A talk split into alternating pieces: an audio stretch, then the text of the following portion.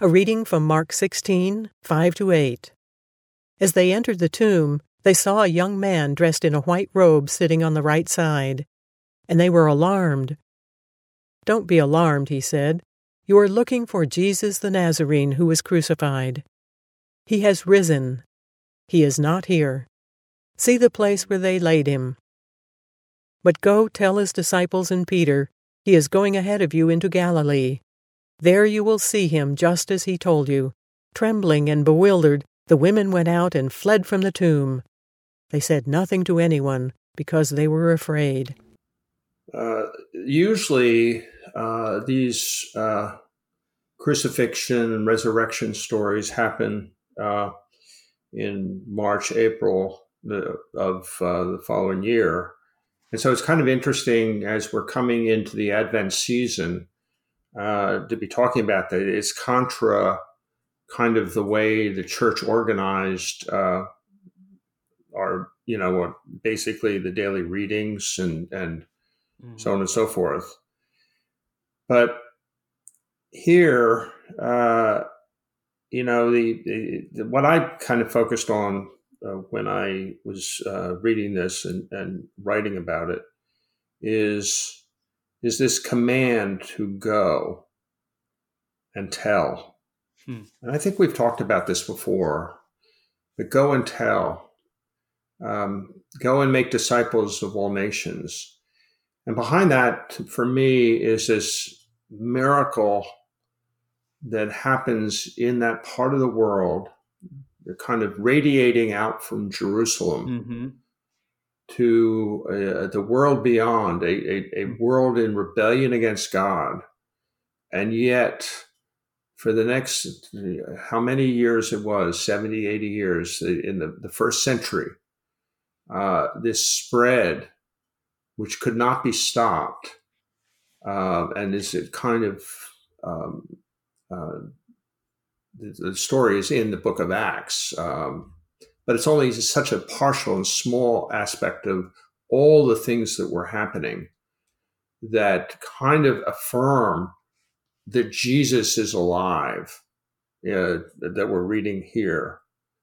Because everybody anticipated that, oh, he was dead, he's been put in the tomb. And they're, they're really coming there to um, deal with his body, it's kind of uh, the rituals of, of burial, uh, in this case, in a tomb. But all of that changes when an angel, you know, tells them, directs them that something extraordinary has happened. And um, uh, you, I mean, and, and they don't know what to do really but they do as they're commanded. So that's really uh, my take on it. Yeah, it's cool that you're focusing on that go and tell. You know, Jesus is going to say the same. Um, and then you've got the Great Commission. And I, I, as you mentioned that, I'm thinking about the true nature of the word gospel or the, the Greek word evangelion is where we get the word evangelism evan- an evangel is an announcement, right? It's an announcement of victory that they were actually using this term before, you know, the New Testament was written and using it to announce Christ's work. They were using it like the Roman soldiers would use it to announce victory over their enemies. It's it's really an announcement of victory.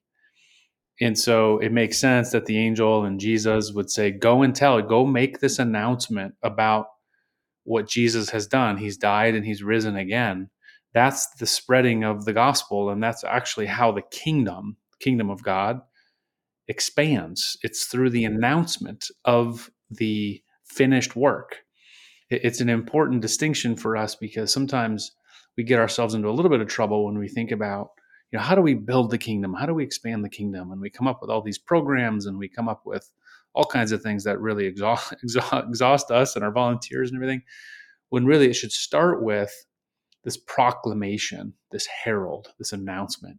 Go and tell. And, and when we announce the gospel, we announce the good news of, of the finished work of Christ, everything else will flow from that. All our programs, all our strategies, all our efforts. Um, but it really does. I, I like the, the, fact that you're focusing on this because it, it really comes down to this go, tell. and then and then um, watch how the kingdom expands. You know, I think uh, you know I'm not going to go into this too much, but if you look at the stages of belief, it comes to me uh, later in life, uh, in the moment of a crisis, and you you it's almost like a baby being born. Hmm. Uh, that what you know is only what you have known.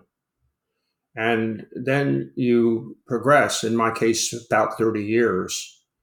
Uh, you know, 10 years after, about 10 years after I had started, um, maybe it's a lot less than that, but I started reading on a daily basis but that had no influence, uh, direct conscious influence on me in terms of uh, where I was headed. I had no idea where mm-hmm. I was heading. I just did it. So I just I was obedient to the the call of go. Um, now you know, fast forward to today, uh, I feel the mission in my particular case is to reveal my faith to others. Uh, hmm. not because it's my faith, but because it's transformed me into somebody that is not filled with doubts and pauses and or what is church all about and you know why jesus and is he real and all these questions. And they've been discarded by me. Uh, and what's replaced it is belief and i don't question the presence of an angel there Mm. However, that looked in real real life, mm-hmm. I, it's not a question to me. The thing is amazing is just a few short days before, everybody was fleeing, with a few exceptions. Now, a reverse, uh, you know, a reverse thing is happening, and they're obedient. They're not not out of fear, but out of joy Hmm. That they've heard that Jesus is going to be in Galilee and they are going to see him again. It's amazing.